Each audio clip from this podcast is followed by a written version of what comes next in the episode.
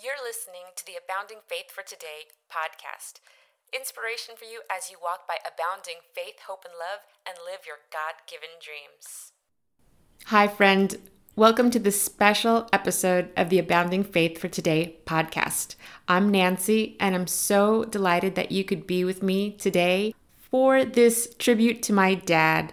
My dad, Joseph, went to be with Jesus just a few weeks ago. And we're going to miss him terribly, but we're so grateful for all the years and memories we had with him. And we're so grateful that we will see him again in heaven one day. That's the wonderful hope and promise that we have as Christians. So today on this episode, I would like to share just a little bit about my dad and also a little bit about what's been helping me during this time. I hope something that I share will encourage you. We all go through the grieving process. What I've learned is that grief is the emotions that we feel when we lose a loved one, and mourning is the way that we express it. But so first, let me tell you just a little bit about my father, and you can read more about him in my recent blog posts at miraculous lovely dot com. But my dad loved his family, his home country, Ecuador, a good adventure, and a working microphone, probably in that order. My dad was a fighter and brave and a hard worker. He had a larger-than-life personality, was a bona fide extrovert, was a natural storyteller, enjoyed laughing and telling jokes, and was super proud of my sister and me and his grandchildren, and was dedicated to fighting for immigrants' rights worldwide.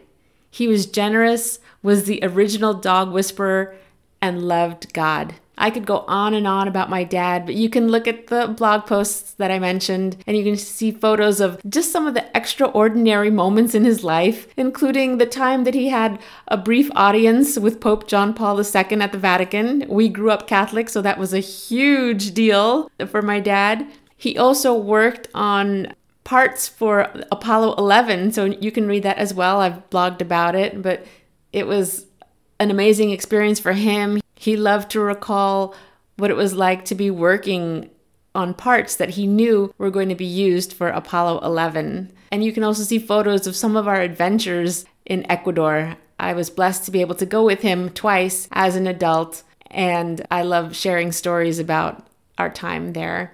I also share some photos of my dad at some of my book launch events and other events, and he was so supportive of my writing career and so much more. And I just loved having him at my events. He was so proud of my books and also watching me speak. And also, as I mentioned, he was so proud of our family, my sister, uh, his grandkids. And so there's no way that I could really sum up everything about my dad, but I do hope to share more in different tributes. So like I said, I could go on and on about my dad, but you can see some photos and read some of my writing on my blog and also on my social media. So now I'd like to share just a few things that have been helping me during this time. As I mentioned, he just passed just a few weeks ago. And so one of the things that's really been helping me is writing tributes and sharing memories. The writer in me finds it very healing and cathartic to write some of my favorite memories of my dad for myself and to share with my family and friends. It's my nature to want to record memories and chronicle stories. So when the words are flowing, I find it very helpful to write away. Right now, they're bits and pieces of memories, quotes, dadisms, et cetera. Nothing too formal or fancy. There'll be plenty of time to organize everything. For now, it's just a matter of getting some favorite thoughts out of my head and onto the page or computer screen. As a journalist, we'd never write about our parents. As a former journalist, I can type away freely. I'm very grateful for that. I want to write down memories now that they're fresh. I guess if I were a poet or songwriter, I would be writing poems or songs right now. Whether it's a sentence or a blog post, writing is key for me. My dad was very supportive of my writing career, so it's a great way for me to honor him. These tributes are a sweet way for me to keep his memory alive.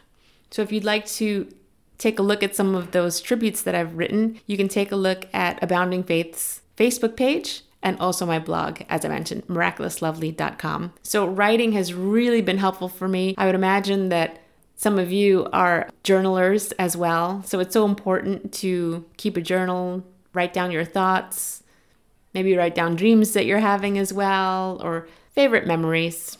it's really very helpful. And you don't have to blog or write essays or anything like that. You can just jot down some thoughts.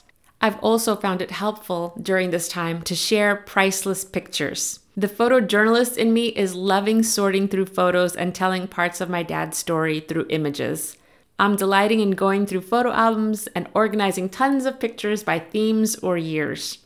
There are the childhood pics, the teen years, our travels, just me and my dad, pics with our pets, and pics of grandpa and his grandkids, et cetera. I love seeing pics of my dad smiling. I love seeing pictures of the good times. It reminds me that we squeezed in a lot of life and joy and memories together. When I'm ready, I'll go through my family's pics as well and enjoy seeing even more snapshots of my dad. Our family could sometimes be like paparazzi with our cameras. It could be a little annoying in the moment, but those pictures are so precious now. And I haven't even begun sorting through my digital photos or videos. There's no rush. I have the rest of my lifetime to sort through the pics and to soak in the memories. What about you? Do you also find comfort in looking at pictures of your loved ones?